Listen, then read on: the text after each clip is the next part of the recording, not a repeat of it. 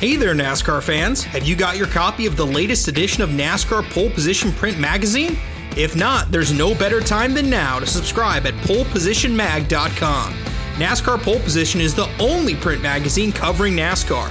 Officially licensed by NASCAR, NASCAR Pole Position magazine is published throughout the NASCAR season, and each edition is an instant collector's item, packed with great feature stories and photography. The magazine is even mailed to you in a poly bag for those who love to collect NASCAR memorabilia. At polepositionmag.com, you can even find past issues available to purchase. Get your subscription to NASCAR Pole Position and get great NASCAR content delivered straight to your mailbox throughout the season. Learn more at polepositionmag.com. That's polepositionmag.com. Hey y'all, Rick Houston here, and I want to tell you about my new show, the Moonshine and Motorsports Racing Podcast. I've partnered up with the state of North Carolina Department of Natural and Cultural Resources to help uncover the history behind moonshining mountain boys, professional wheelmen, and the backwoods and city lights of the Tar Heel State. In the first episode, I sat down with Winston Kelley at the NASCAR Hall of Fame for a little behind the scenes gossip about Junior Johnson's engineering skills. He's got two things in his hand pipe wrench and channel lock pliers. And they weren't new. They had been they had been Yeah. around the block a time or two. Wasn't the first steel they built, I bet. No, no, you know, you, ca- I think they were, they had, the, the pliers had been red before, but paint had worn off. And in the second episode, I talked to a professional hillbilly, aka Dr. Daniel Pierce of UNC Asheville, to find out the real history of moonshiners and their battles with the revenuers. He wrote about one of his experience of trying to chase down this uh, this bootlegger in this this souped up car, and he he complained that the government gave him these piece of crap, cheapo cars, and that, that were really no match. But he thought he was doing pretty good, and then the guy just hits it and just takes off and practically disappear. But then the guy makes a bootleg turn uh, and comes back towards him. And i- i- as he said, it was a game of chicken, and I was the chicken. And so he ran off the road. And actually, he was the guy who, who caught Junior Johnson at his daddy's uh, when Junior got tangled up in a, in a barbed wire fence. So check out the Moonshine and Motorsports Racing Podcast, available on YouTube, dailydownforce.com, and all of your favorite podcasting platforms. And be sure to check out my regular show on NASCAR history, the Scene Vault Podcast.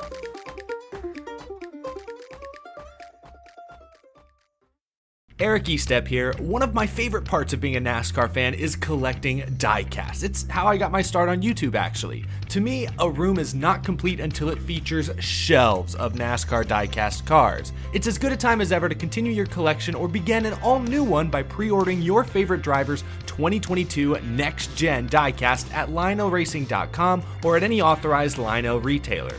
Lionel is the official diecast of NASCAR, and don't miss Lionel Racing's NASCAR Authentics diecasts at a Walmart or Target near you. Not only is Lionel the official diecast of NASCAR, but they're also official supporters of the Out of the Groove podcast network. So what are you waiting for? Head to lionelracing.com to order your favorite driver's 2022 diecast.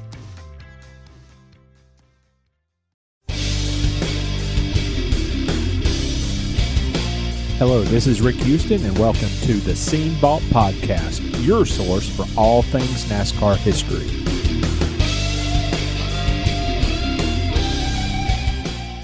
Hello, my name is Rick Houston, and welcome to the Scene Vault Podcast, where J.D. McDuffie, Jimmy Means, and Buddy Arrington will always be race winners in our book. Absolutely. I could not agree with you more, Rick. It wasn't for those guys, well, I don't think I'd be able to print as many stories as I have over the years.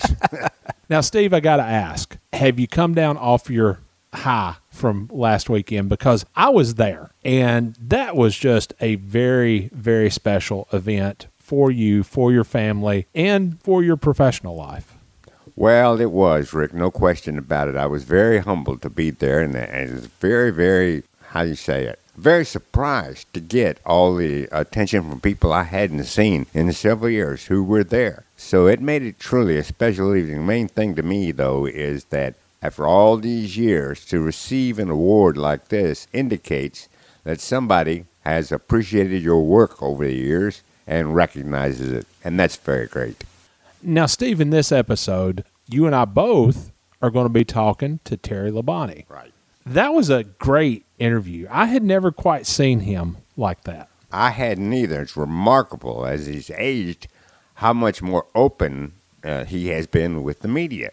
Because when he first came into the sport, and for several years, he wasn't. He was basically a guy with a one word answer. Well, after our interview with him, it's obvious, and the listeners will agree, he has changed. Today, we're going to be talking about him getting into the sport, his first win at Darlington, also his 1984 Winston Cup Championship. Then, in our second segment, Steve, it has been 40 years this year since the just immortal 1979 Daytona 500. So we had to talk about it. Oh, by all means. And I was there, and I tell you, it was quite a series of events that made up what I think is the most notable race in NASCAR's history.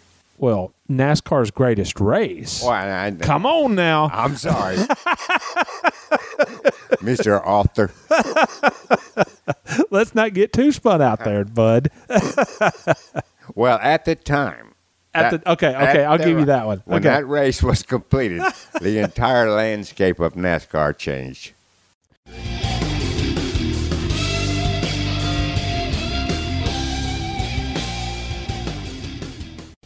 We first saw you in 1979 with Billy Hagan's team.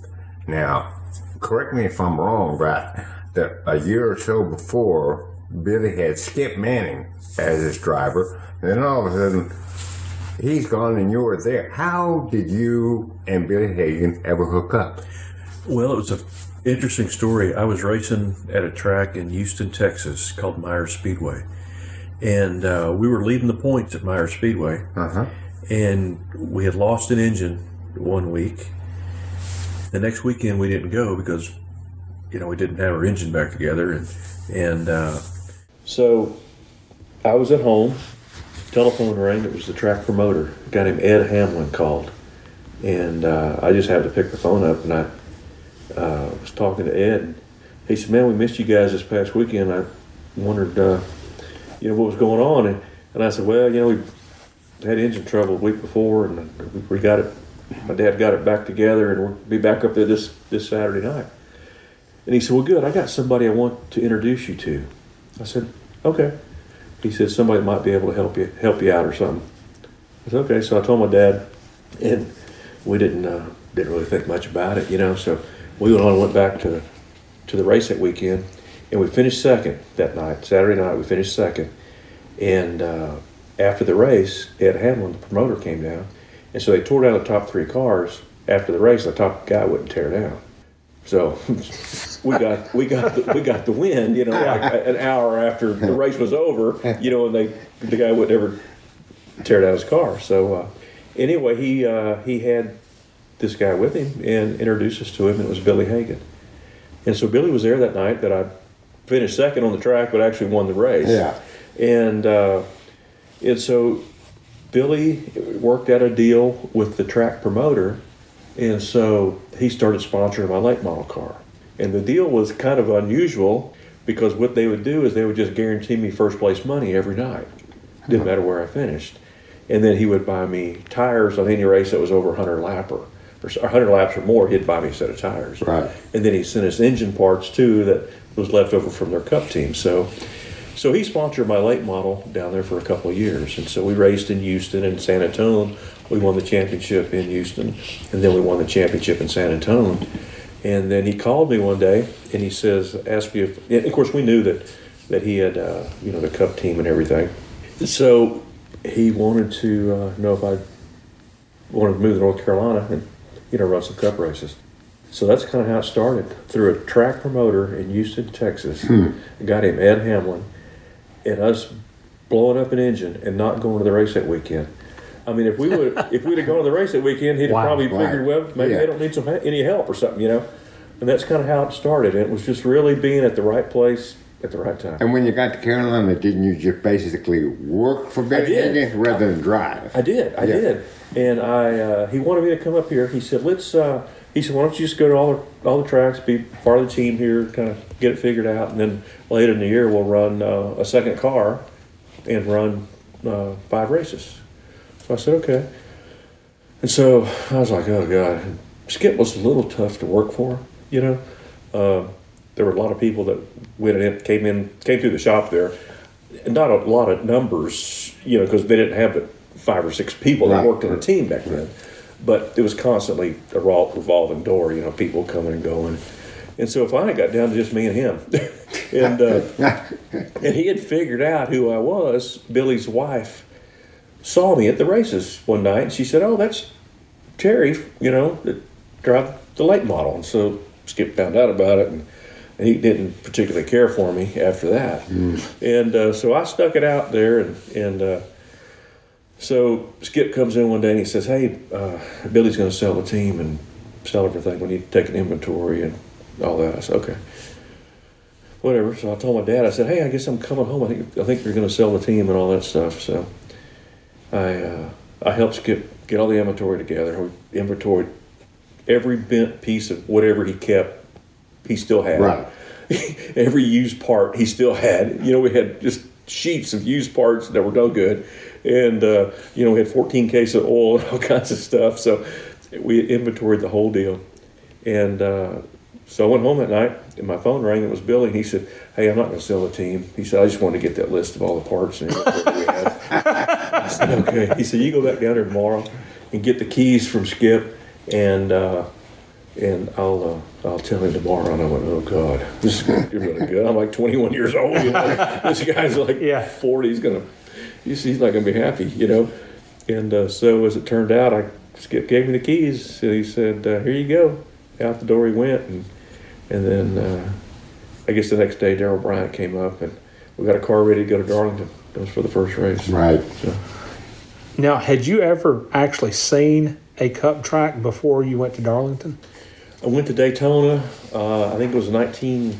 It was the year Benny Parsons won it. Yeah, 75. Okay. I went to Daytona in 1975. Benny Parsons won the race with my dad and a, a couple of his friends, and we camped out in the motorhome in the infield. Really? Yeah, yeah, yeah, yeah, yeah. It was crazy, man. It was, it was, yeah, it was kind of fun. Actually, guys, I was at that time. I was probably only, well, gosh, I don't know. I was 18 years old, I guess. You know? Okay. Here's the, cool, yeah. here's the important question How much of that weekend do you remember? I don't remember a lot of it. We, we, uh, we I, I, uh, I really probably don't want to talk about some of that because I don't want my mom to know where we went. So you go to Darlington, 1978 Southern 500. you finish fourth, yeah, 11 laps back. yeah, yeah. And the top six finishers all wound up in the NASCAR Hall of Fame. Well, how about that? Cale Yarborough won, Darrell Waltrip was second, Richard Petty third, you fourth, Bobby Allison fifth, and Bill Elliott sixth. Well, yeah. What do you remember about that day? I remember the biggest thing I remember about that day. It was the longest race I'd ever run in my life. and I kept looking at the scoreboard. I thought, how much longer can this thing go? You know. And I look at the scoreboard and uh, and I'd look at the laps. I look. I never, never even thought about looking at my car number. Never even thought. Never even dawned on me. I had no Oh, idea. wow. I had no no idea where I was running. I mean, I just, we just raced all afternoon, and uh, finally it was over, and uh, I finished fourth. I said, I looked at the scoreboard. I said, "Yeah, how about that?" You know, I, I didn't. You know, that was like uh, it was like crazy, man. Let me tell you something about that first race, the first Darlington race. When I went down there, I had to go to the rookie meeting. You know, and uh, then they had a rookie test back then, where you had to pass a rookie test. And so you'd have to go out there and, and uh, you'd run, you know, 10 or 15 laps by yourself Right. around the track, and there'd be somebody watching you and judging you, I guess. And uh, I don't know if anybody ever failed it, but you know, but they but they would do that. And then you couldn't qualify the first day if you were Right. rookie. You had to qualify the second. Second day. And uh, so we qualified the second day. But in that rookie meeting, I went in there, and you remember Darlington was just, it was like, I mean, that was the oldest, most rundown facility it, it, that I'd ever been to. I mean, it was worse than some short tracks you'd go to, you know? and uh, we were sitting in this room, and it had this old TV in it, and a, some kind of tape machine. I don't know what even it was before VCRs, I think. And they showed the highlights of the previous year's Southern 500. Okay, here's what you don't do.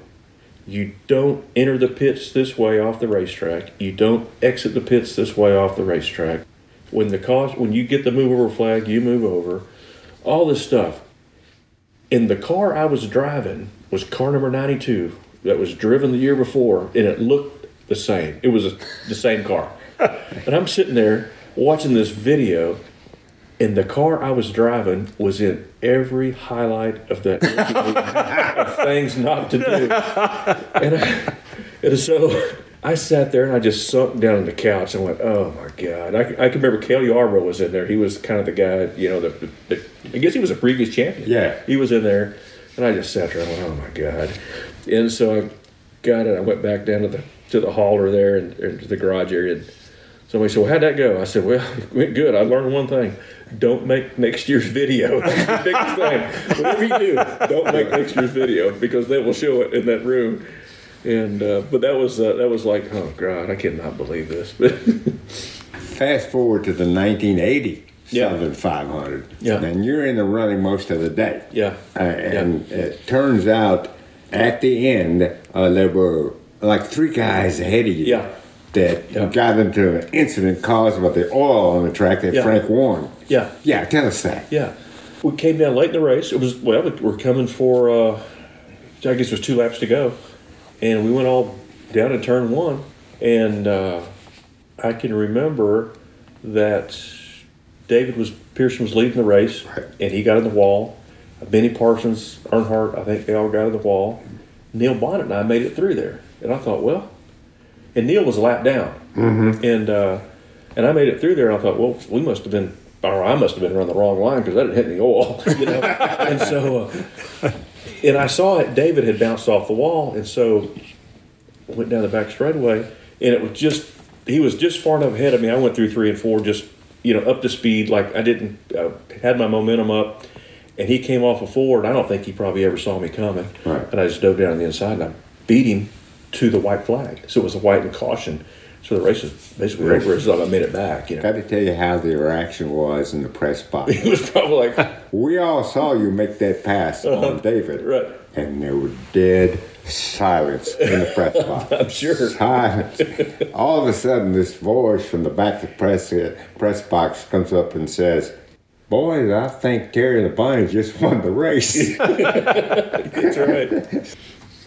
Gene Granger, I don't know if Yeah, you yeah, yeah. Gene yeah, Granger yeah. wrote a column about you in the July nineteenth, nineteen seventy nine issue of Grand National Scene about some of the superstitions Yeah, that you had. yeah. I don't like green. Don't like thirteen. And Now, does that still hold true? Yeah, I still don't like thirteen, but uh, but uh, and then green. I didn't like green until I ran the Kellogg's car. It had green on it. Well, Yeah. the championship. So Yeah. guess, well, okay. Now, he told a story in that column where you were on your way to Nashville, I think, and there's evidently a stretch of, was of green, green. tinted highway. Yeah, it was. And you wouldn't. No, I got off the road. Yeah, I was never going to drive down that. if I ever went somewhere and checked out, like uh, if I was buying something, you know, and it ended with 13, like 313, 513, where I'd buy something else. I gracious. didn't want it to end in 13. Now, where'd that come from? I have no idea. I don't Really? know. Don't know. Don't have no. Just well, ra- race drivers being superstitious is nothing new. it's like yeah, you don't you don't eat peanuts at the track. I was going to say that. yeah, and then it's like Now, a new one that I hadn't heard before. You didn't like for anybody to take a picture of your car. you can't take a picture of a car before you race it. Yeah. Yeah, Could you that tear it one. up? Yeah. that was a one. Yep, that was One. and that yeah that was from a long time ago. Yeah. Yeah, but I remember a couple of us thinking, you know, we need to learn something about this guy, especially after you won uh, at Darlington in the Southern 500, and uh, that is a, a great achievement. We didn't know who the heck he is. You know, no one knew you were from Corpus Christi. No one knew you had a relationship with uh, Billy Hagan. No one knew a darn thing. I remember doing an interview with. I don't remember all the questions and answers we got through. Do remember though that an interview with you back then took a little bit of prodding yeah, I didn't say much. I was pretty quiet back then. I- But you know, I said to myself, to you rather, I said, do you envision yourself being among the ranks of these guys? And you said back to me, oh yeah, those guys have got to retire sometime. Now you win the Southern 500. You kind of get your feet under you a little bit. Then you go to Talladega the next year, and that's one of the most memorable finishes. oh yeah, we finished second. You, you and third, or- DW, yeah. you and DW were basically, yeah, you know, we had it wrong. Yeah, Yeah. it's going to be between me or him. and right. then here comes this kid Bouchard, Ron Bouchard. yeah. What do you remember about that? Well, he wasn't a kid; he was older than I was. he was. but uh, but I had been to Talladega and I'd come been in that last lap deal a few times, Yeah, and I'm like, man, I don't know where to. I'm not sure how to do this. I'm not sure where I need to be. So I thought I'm going to be in second place here because that's where I want to be. I'm Yeah. Yeah. pass. I want to try to slingshot past Darrell here. Of course, Talladega is different. Start finish line. It's not. yeah. You know, it's not in the middle of the travel. So I tried to pass Darrell, and he's blocking me and he run me way up the racetrack. And and about that time, I looked over, and there's this yellow 47 comes by us. And after the race, Darrell and I just we rode pull up beside each other in the back straightaway and just looked at each other like, like, like, what the hell? What happened there? You know, so it wasn't. I knew he was back there, but there wasn't nothing I could do about him. I was just trying to pass, you know, Darrell. So, uh, Yeah. but it was uh, it was a good finish. Well, your your career is advancing nicely. 1981 to 1984. You're finishing the top five in points. You're winning with uh, three different crew chiefs before, or two before 1984. Yeah. Daryl Bryant and Jake Elder. Yeah. And then in 1984, the championship season, here's Dale Inman. What was it like with the three of them? How were they different or how were they the same? Oh god, they were they were completely different. I mean, completely different. Uh, Daryl was a crew chief, and I won my first race Darlington. And and Dar- and you know back then racing was different. I mean, it was just it was just different, you know. And uh, you we had a small team, small crew. Daryl was a crew chief, crew chief there. He was a crew chief for my first pole position and the first win. And uh, and then Jake Elder, he was our crew chief for. Uh, a year and a half, maybe, or something like that. I think he joined us like 81 and left in 82, the end of 82. We finished third in the points that year. Yeah. And uh, we didn't win a race, but we finished second, I don't know how many times. And uh, finished, had a bunch of top fives. I mean, really, just, we should have won, you know, just we were right there knocking on the door. And then uh, Dale Inman joined our team at the end of 82 and I had gotten hurt at Riverside, California, Yeah. the last race of the year. And uh, so when I I, got that, got yeah. back to uh, back, you know, where go back to the shop again, you know, Dale had been there for a while, and and uh, and we kind of got off to a slow start. Really, kind of got off to a slow start, and uh, kind of took uh, took us. It took us half half the year to really kind of get a handle on things, you know, because you know the setups were different, the cars were a little different, and things like that, and and so the second half of the year we really started improving and, and getting much better. And then we won the race at Rockingham, and uh, and then the next year we rolled over to '84, and I mean we just came out strong from the start. It was just one of those years we just we just had a fantastic year and ran good, you know, a lot of times, and uh, and wound up and had a lot of top fives, a lot of top tens, and. Uh, I think we had several second places that year, and uh, you know a couple wins, and uh, ended up winning the championship. But I'll tell you, we back up a little. A funny story. When I won the first race at Darlington down there in 1980, Yeah. Got to go to the press box. Well, I'd never been to the press box before, you know. so we're sitting up there at the press in the press box at Darlington. So I'm sitting there, you know, people ask me a couple questions, and I'd answer them, and and Billy was sitting there, and they'd ask him a couple of questions, and he said, "Well," he said, "He's talking about the team or whatever," and and uh, he said, "Well, I predict that uh, in five years we'll win a championship." And I thought to myself, "We just won our first race."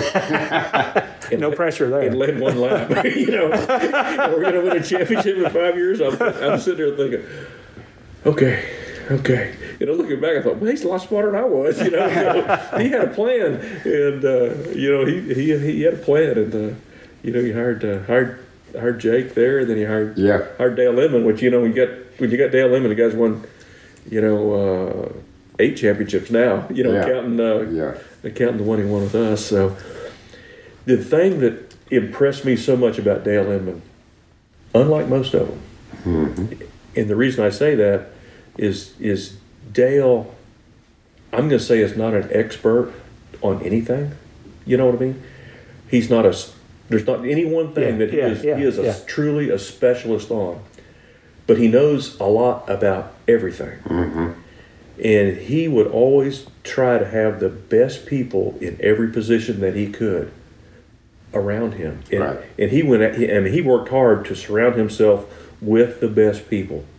And he was one of the few crew chiefs I think that I've ever seen that had enough confidence in himself that he wasn't worried about having people around him that were very successful. Yeah. And uh, and because I mean he didn't have nothing to prove, you know, and he knew that surrounding himself with good people was just going to make him better Right. and look better. And, uh, and and that really taught me a lot. I think about other things. You know, you always got to surround yourself with the best people you can. Right. In, in business or, or racing or whatever.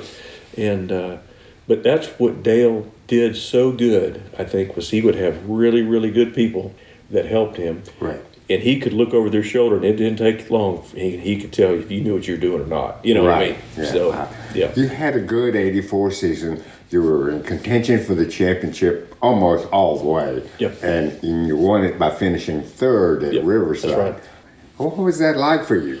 Well, you know, it was it was uh, we went to Riverside and we won the pole, won the won the pole. And back then, you had you know got five points for leading a lap, and uh, so starting from the pole position, that was going to be an advantage for us. We felt like we could lead lead hopefully lead a lap and get the five extra points. And, and then, as it turned out, the race started under caution because the track was wet and rain rain that morning, and so we had the five points there because they ran ten laps under caution before they threw the green. And then late in the race, we were uh, racing hard at the end, and because we had won the, the June race out there, Right. and uh, we had a really good, really good car and good setup for Riverside, and, and uh, so we were racing really hard at the end. I think it was Bobby Allison and Geoff Bodine and uh, uh, Tim Richmond, I guess. And I don't remember. There was four or five of us that were, you know, running pretty good there. And, and I remember Dale Inman coming on the radio and he says, "It's about ten laps to go." He said, "Okay, Terry, you're running, you're running third, and Harry's running ninth. We just, you know." Make sure you don't run off the course. That's about all he said, you know. That's all he said. And I knew what he was saying, you know. And so I just eased back and I said, okay, uh, you know, he's probably right, and I don't need to get in the middle of this mess here because we could all three wreck or something. And uh, we ended up with we won the championship. So.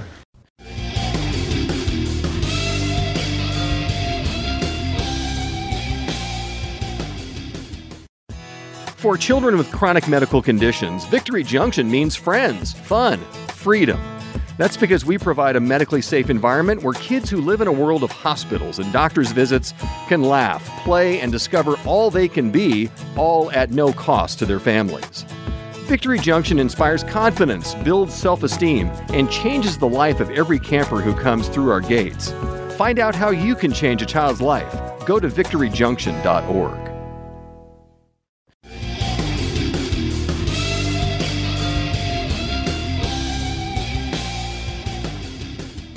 Now, Steve, we touched on it briefly in the intro to this episode, but Terry was much more open and talkative in this interview than you and I did here at your house, as a matter of fact. I'll be honest with you. When I was at scene and you or Deb or whoever it was was in the press box, when they would call a Terry Labonte sidebar and I would have to do it, I know how you felt. I, I kind of dreaded it because not because I didn't like Terry, but if you didn't know a lot about what had went on in his race that day, you know, you'd go up to him and you'd say, "Hey, man, good race today," and he'd go, "Yep," And that's it. and that was it. and so you hoped that his crew chief Gary Dehart was a little bit more talkative that day, so you could get enough for your story. I understand. He was he was that way from the first day that he came into the sport. Uh, I remember talking to him way back in uh, 1980. I think the year he won his first race. You know, uh, obviously uh, this kid deserved a feature story, and I determined I was going to go out and write it. But it was it was difficult because he just was not used to that attention at all. And he was very, very reticent because he did not know how to really handle the press or deal with the press. Now, I got a few good quotes out of him. This story wasn't what I really wanted in terms of saying we got a rising star on our hands because he did, he just shrugged his shoulders. You know, he said, the only thing I can say about being a rising star is them guys that got to retire sometime, and that was his best line. Now, I don't want listeners to get out of this that we're criticizing Terry in any shape, form, or fashion because while he was very soft spoken, he wasn't unfriendly ever. Steve, the simple fact of the matter is that was just his personality. Exactly. That was who he was. And I think the best description of who he was came from his wife, Kim. Because years ago, I went up to her one time and I said, Look, why doesn't Terry talk? And she said, He doesn't have anything to say. well, that makes sense. Well, you know, that hasn't stopped a lot of people in this sport. True. Now, Steve, another awesome story that I found in the pages of Grand National Scene, July 19th, 1979 issue of Grand National Scene, a Gene Granger column, talked about Terry's very, very, very superstitious ways. Oh, yeah. And that was a kind of a surprise because it went so far as to say that between Knoxville and Nashville, on I 40, there was a stretch, and I know it well. There's a stretch of highway that was at the time green tinted. Huh, I didn't know that. And Terry would not drive on it. He got on the emergency lane and drove until basically everybody else in the car said, Hey, you know, you got to cut that out. Kim included. I bet Kim was the co pilot. Yeah, I, I, agree with you on that one. That's green. Uh, the color green has always been a subject of superstition in NASCAR. Don't really know why. But after a few years, uh, I was on the sport. After a few years, uh, it was not so much the color green for most drivers because all of a sudden, green cars started showing up. Yeah, you had Darrell Waltrip in the Gatorade car. Harry you, Gant. You had Harry Gant in the Skoal Bandit car. And then when Terry went to Hendrick Motorsports, the car wasn't entirely green, but, But there was green on it. No doubt about it. And each of those guys was very successful in a green car. So green became somewhat passe. Peanuts. He would eat peanuts. Don't know where that came from. To be honest with you, Rick, I don't know a driver to this day who eats peanuts, especially at a racetrack. And more important, never in a car. The color green is kind of a standard superstition. Peanuts in NASCAR is kind of a standard superstition. But Terry also talked about not wanting anybody to take a picture of his car until he had actually raced it. That was a new one on me. Yeah, I haven't heard that one either. You know, a lot of drivers have routines and beliefs, even to this day, of things they want to happen, things they don't want to happen. Like, for example, some of them just don't want to be bothered before a race. They just hide themselves away in a motorhome until it's time to come out. And others do the opposite. They feel they have to communicate and talk with their crewman and their crew chief to get the final summation of what the heck is going to happen that day before they get in the car. So things are individually based in superstitions. Steve, do you have any superstitions? Well, I can't say as I do, but I do have one habit that you might just call superstitious. Uh, I have uh, I carry my folding money around in a money clip. Yeah, Braggart. You just say- can't hide money, can I didn't you? say how much. but when I fold that money up and put it in the clip, I have to start with the higher denominations and then put the lower denominations on top so that when I fold it, the lower denominations are the one you see and the higher de- denominations are deep in the fold. Now, I'll take my money out and stop somewhere and reshuffle it if it's not that way. so I don't know if that is superstitious or not, but maybe it's just a stupid habit. I had a couple of, I don't know that I would call them superstitions, but I had habits, kind of like what you're talking about. Every time I went to Daytona, before I went to the hotel to check in, before I went to the racetrack, I always had to eat at the Olive Garden in Ormond Beach. When I went to Talladega, I always had to eat at the same Chinese restaurant in Oxford. Hmm. And in my mind, as long as I didn't deviate from that pattern, nobody got hurt at the racetrack. oh, I didn't realize that. That was a thing with me. Well, I can tell you that over the years, there are restaurants at various racetracks that I just always frequented. Never felt right if I didn't go and at least have one dinner at these restaurants. But man, it wasn't anything like you're talking about. Now, Steve, let's move on to Terry's first win at Darlington. He had come on the NASCAR scene in 78. He had had his rookie year in 79. And he gets to Darlington and is running fourth late in the race in the Southern 500. And basically, all heck breaks loose. Yeah, toward the end of the race, uh, Frank Warren, I think, blew an engine. And then Dale Earnhardt and David Pearson got into it and spun. And they weren't the only ones to get involved. Uh, Benny Parsons also spun. And Labonte, as he told us in the interview, was able to run David Pearson down and pass him like he described. Now, another thing that I think's interesting is the fact that David Pearson had won the Southern 500 the year before in 1979, driving in relief of an injured Dale Earnhardt, who was a rookie at that time for team owner Rod Osterlund. So they come back the very next year, and Dale Earnhardt is right on David Pearson's bumper with a couple of laps to go. How badly do you think Dale wanted to beat David after what had happened oh, the year before? Are you kidding me?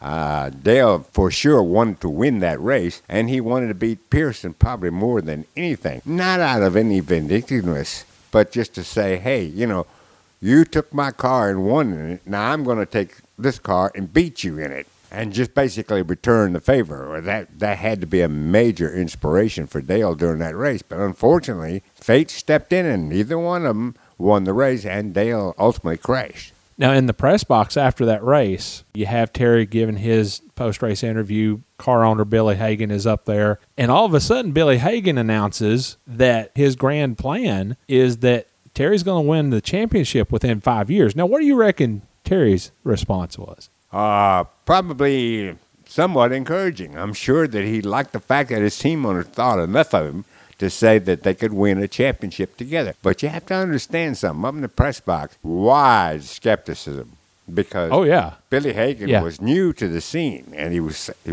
he was essentially an outsider. Even though he's from the South, he wasn't from the Carolinas, and he had no proven record other than Terry's first win of any success in NASCAR. So how could he step up and say that he was going to win a championship with Terry within five years? Come on, man, we're not going to buy that. As it turns out, Billy Hagan was wrong. It Four did. years. It didn't take him five years. Took him four years. took him four years. Steve, how important was Dale Inman in that championship run? had to be extremely important. Uh, we all know Dale today is one of the greatest crew chiefs in NASCAR history. He ends up with Terry Labonte in 1984. You take his his experience and his racetrack savvy and his knowledge.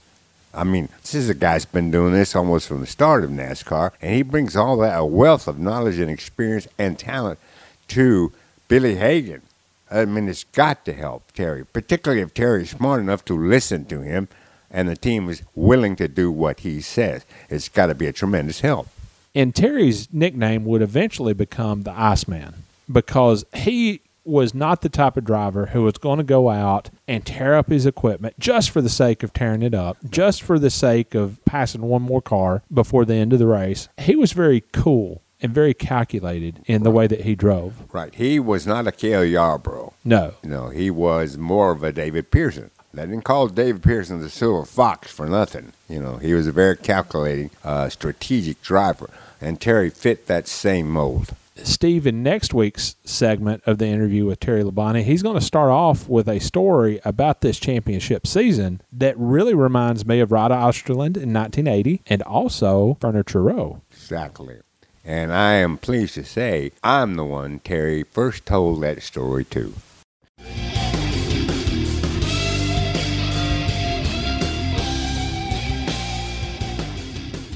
I'm Rusty Wallace, and you're listening to the Scene Vault Podcast.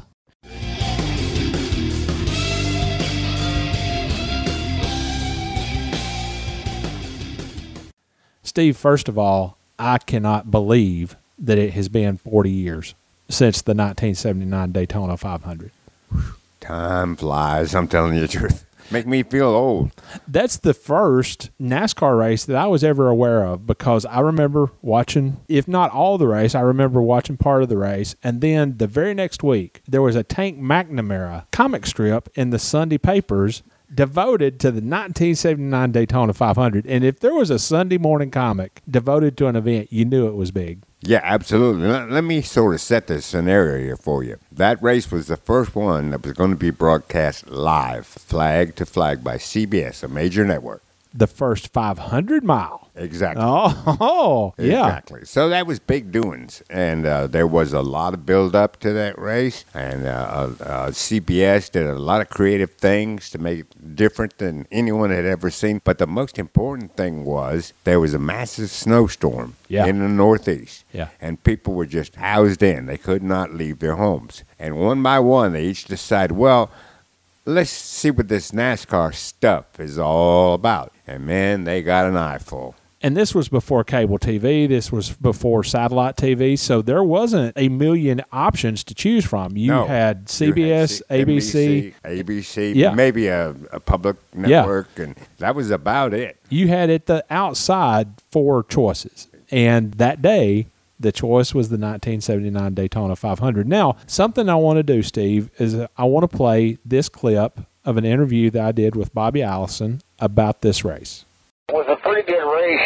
I had won the year before, but it wasn't quite as strong for the following year. But it was up front, up front with Bud Moore's Thunderbird, you know, and, and able to draft pretty good and all. But Donnie and Cale and I got in a spin out somewhere fairly early in the race, coming off of turn two, and Cale and I both lost a couple laps getting stuck in the mud there. And uh, Donnie got got going and you know got back to the lead of the race pretty quick, and was the dominant car all day. Cale could draft him, but he could not pass him. But twice they had a caution flag, and when Donnie would back off for the for the yellow light, uh, Cale would beat him back to the line and get the lap back. And Donnie actually thought he was uh, more than two laps ahead of Cale. Then all of a sudden, right there at the end, he's racing Cale. He still had a dominant car, but Cale could draft him. Then on the last lap, he bumped, Cale bumped him to you know try to make him lose some traction, and, and Donnie wiggled and Cale dove under him, and they got together, and you know then they crashed down the back straightaway. And you know the deal that happened, I wasn't anywhere near. You know my crew had, had radioed me that they were really racing hard and to give them plenty of room if they got to me, but I was a couple laps behind. But you know ahead of them on the track by probably a quarter of a mile. You know I'm coming through, uh, I guess coming off of, of two, and the caution comes out, and you know I see this crash down there. Uh, as I slowed down, but I, my job is to finish the race. I'm coming around for the checker flag, you know. So I, I went back and I, I went by and saw that Donnie was getting out of his car, and so I knew he wasn't hurt bad. So I went on, finished race, came back around and stopped. Stopped closer to Donnie's car. You know, they were probably 50, 75 feet apart on the over on the apron, with uh, Donnie being closer. You know, uh, Cale being further on around the track, and so I stopped kind of parallel to Donnie's car and yelled, "Did he want to ride back to the garage area?" Know, he said no, and of course Cale started yelling that the wreck was my fault. You know, I wouldn't be my fault. You know, was always a little tough guy, and you know, I wasn't.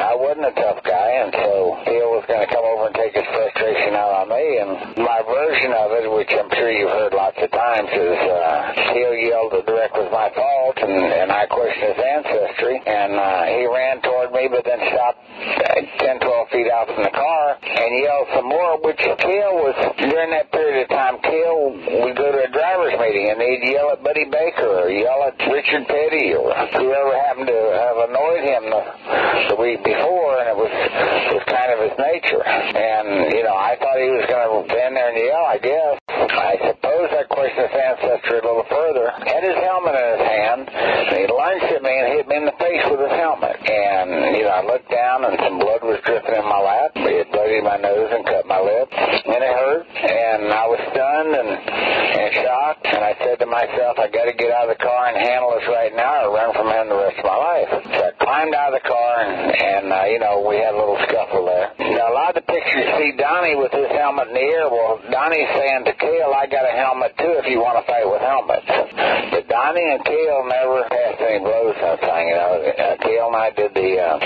know, a little bit of wrestling around there. The safety crews got over there and got us separated and everything. It proved to the world that we were sincere. And I thought a lot about that. Uh, you know, there's some more that goes with my part of the story. NASCAR fined us six thousand dollars apiece. I had finished eleventh in the Daytona 500, and my part of the winnings was only four thousand dollars. And so I had to get a check from Hueytown, Alabama, to pay my the rest of my fine was was somewhere around two thousand dollars, so that I could race the next week. Because the rule was if you didn't pay your fine, you couldn't race the next week's race at Rockingham. Got my check from from Hueytown. When we were good boys for a few weeks, NASCAR refunded the prize money withheld. Think about that. It means they never gave me my two thousand dollar personal check back. Still have it today. The event was a pretty good event, but the event had a fairly captive audience all over the you know the eastern United States and, and probably a little further even. You know because of the weather situation. It was a fairly interesting event. Nothing else would have happened. It still would have been a, good show for a, for a Sunday race, and it was the first flag to flag coverage, which was really significant. So it had a lot of things that made it be so attractive to so many people and so beneficial to NASCAR. Another clip that I want to share is with Chip Warren. And that's not a name that a lot of people would know, but Chip was the flagman for the 1979 Daytona 500. Steve, he had the best seat in the house by far. I'm sure that he has his own version of what he saw. It was drizzling rain that morning. Mr. France Sr. in the driver's meeting told the guys that he needed every bit of help from them that he could get.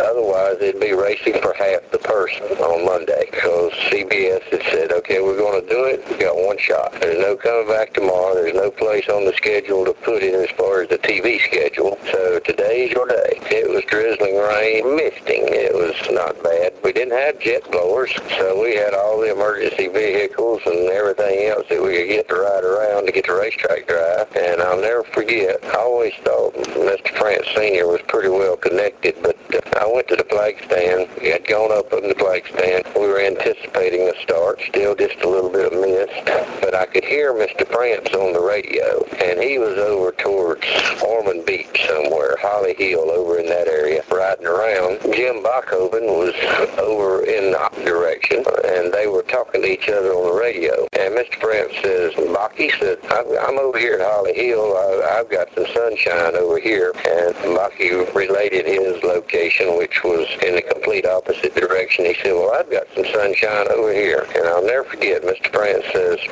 well, you bring your sunshine, and I'll bring mine, and I'll meet you at the tunnel. And I could see the tunnel from the flag stand. And I remember that Cadillac coming up out of that tunnel. It, it's like the sky just opened up, the sun started shining, and it just sent cold chills all over me because I said, man, this, this man's got something here. I was getting kind of excited because I knew we was going to have one hell of a finish. I, I just didn't know uh, how much of a finish it was going to be.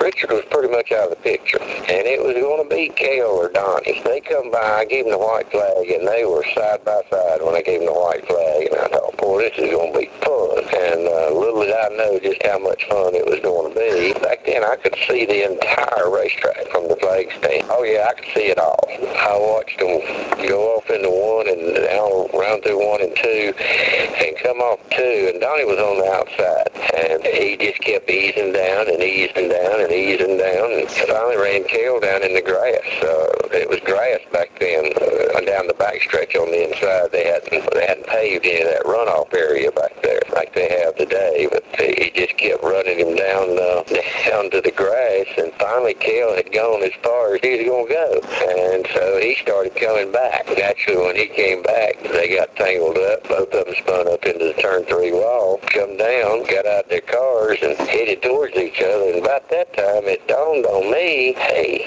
the race is not over.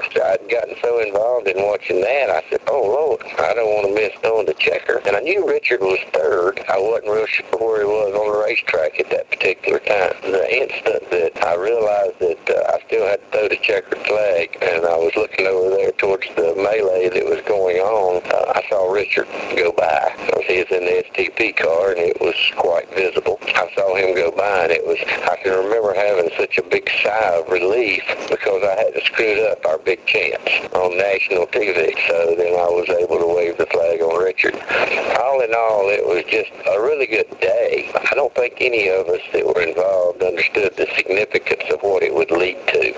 I really felt it important that I share this clip of Chip's interview because he did pass away a couple of years ago due to cancer. And Chip, when I got to know him, he was a Busch Series official. I just loved going back and forth with him. He would tease me and I would tease him back. In the video, of the 1979 Daytona 500 when they would show the flag stand, Steve, it was like Elvis was still around because he had the full on Elvis hair. You know, he had that style waving that flag, you know. And so I loved busting Chip's chops about that. You know, Chip was a very familiar figure on the Cup circuit as well during that time, and he was one of those friendly, outgoing guys that everybody liked. And I also admired his style on the flag stand. Not only did it look like Elvis, and not only did it wave a flag uh, majestically, shall we say, uh, when someone didn't obey the flag, old Chip would lean over that flag stand when the car came by and shake his fist at him. Oh, yeah. In this clip, Chip talked about the importance of getting this race in because the weather was not good the morning of race day. And it was kind of iffy whether or not NASCAR was going to get the race in. And Bill France Sr. in the drivers' meeting said, hey, we've got one chance at this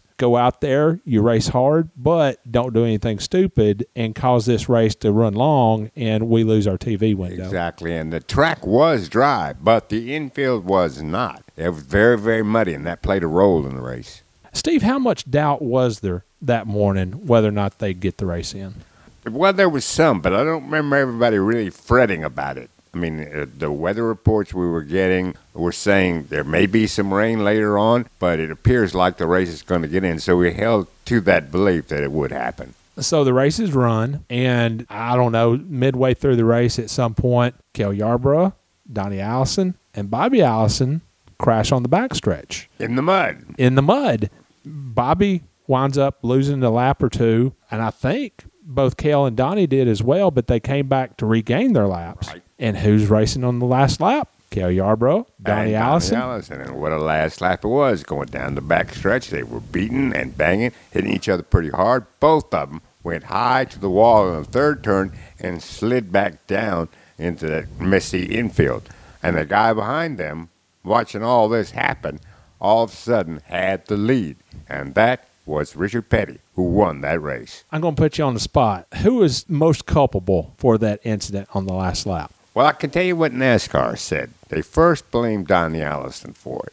Well, he was driving Cale to the infield. He was taking Cale. He was blocking is what he was doing. he was taking Cale to the infield to get a hot dog. And Cale was not going to put up with it, turned right back into him. Yeah. So if you ask me, that was a racing mistake, but I don't really believe that any one driver was at fault in a deliberate sense. Now, the March 1st, 1979 issue carried coverage of this race. And that says something right there because that's what more than a week after the race because at that time Grand National Scene printed every other week. Yeah. So it was bi-weekly. So this was not immediate coverage. This comes out more than a week after the race, but the headline on the race lead, hey, I guess finesse wasn't exactly a strong suit it seemed back then, but it says Petty backs into Daytona 500. I, had nothing to do with it. but that was Richard Petty's first win in 45 races, going back to the 1977 Firecracker 400 that was also at Daytona. And uh, an interesting thing about that race that not a lot of people know about is that Richard underwent surgery yes. over the winter Yeah. for ulcers, and 40% of his stomach was removed. And doctors told him, You're not going to race for quite a while. Well, he went to Riverside start of the season. Richard said, "You want to bet?" Yeah.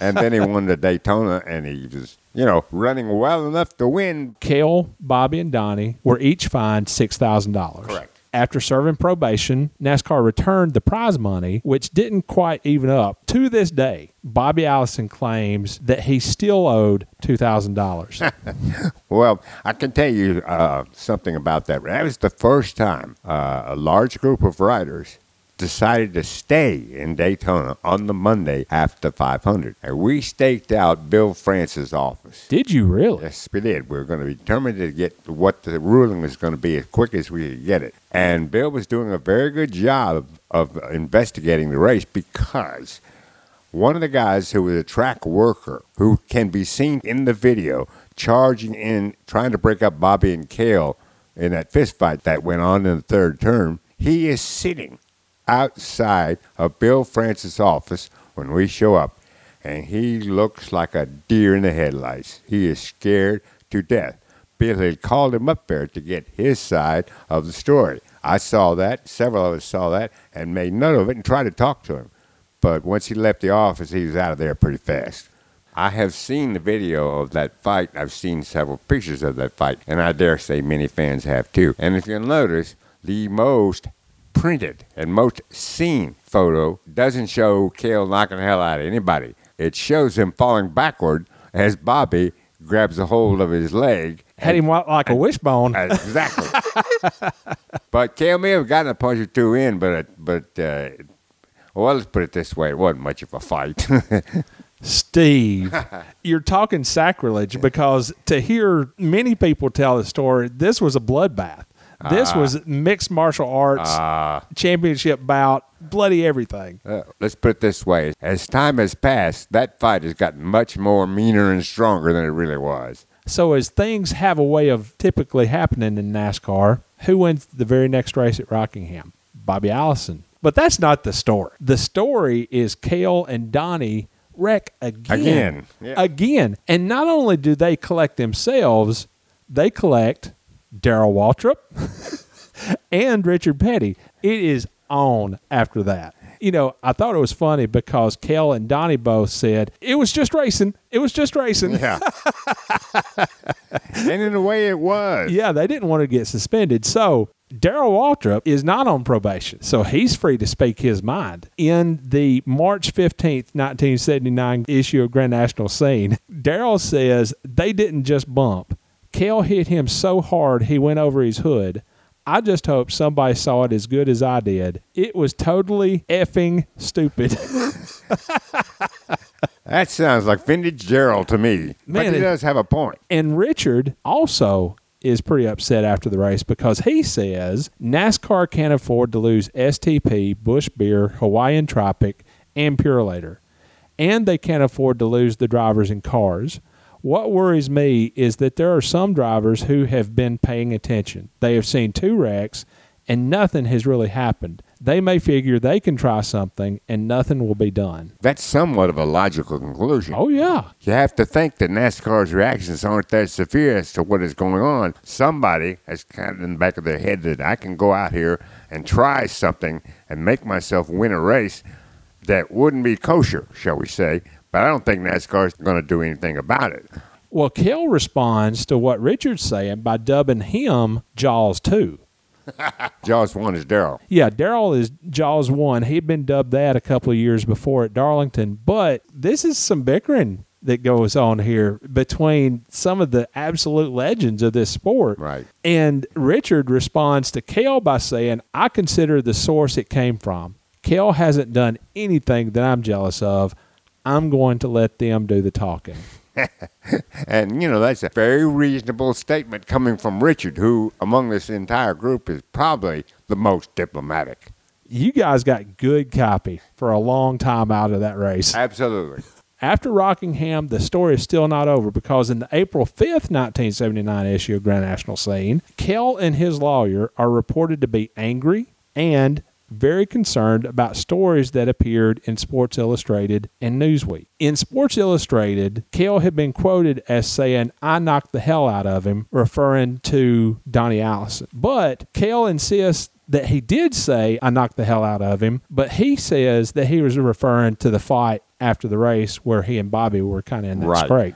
Cale was also spun out about a caption in Newsweek that said Cale was meaner than a junkyard dog. Most guys would like that. the long and short of it is that December 6th, December 6th, 1979 issue of Grand National Scene, it's reported that Cale has filed suit against Newsweek and another magazine, Look magazine, for libel. Yeah. And that something was going to be filed against Sports Illustrated. And Nothing came of any of that. As in fact, I dare say there was more talk than it was any action. So, Steve, hopefully that's some background that people don't really think of when they think of the 1979 Daytona 500. And that's what I love about doing this podcast because everybody knows the basics of the 1979 Daytona 500. It was the first 500 mile race, ran flag to flag live on TV. They know that Cale and Donnie wrecked on the last lap. They know that Richard Petty won the race. They know it was a very famous race. But, you know, the $6,000 fine and Bobby claiming that NASCAR still owes him 2000 bucks and certainly the lawsuits that Cale threatened if not actually followed through on after the race. Those are details that people don't know and that we kind of bring to light. Well, you consider that 79 500 and how it ended, and you consider that the drivers involved continued their squabble thereafter, which gave the press more great copy. The attention given to NASCAR during that time was perhaps greater than it ever had received. And that's the key behind the 1979 500. As many people who saw that race and saw what was going on in NASCAR and liked the drama and the excitement and the aftermath started paying more attention to NASCAR. And the seeds were planted for the sport to grow by more television, namely the coming of the cable channels that needed content and knew full well what CBS had done at Daytona. That, I think, is where we see the seeds of NASCAR's growth throughout the 80s and even the 90s.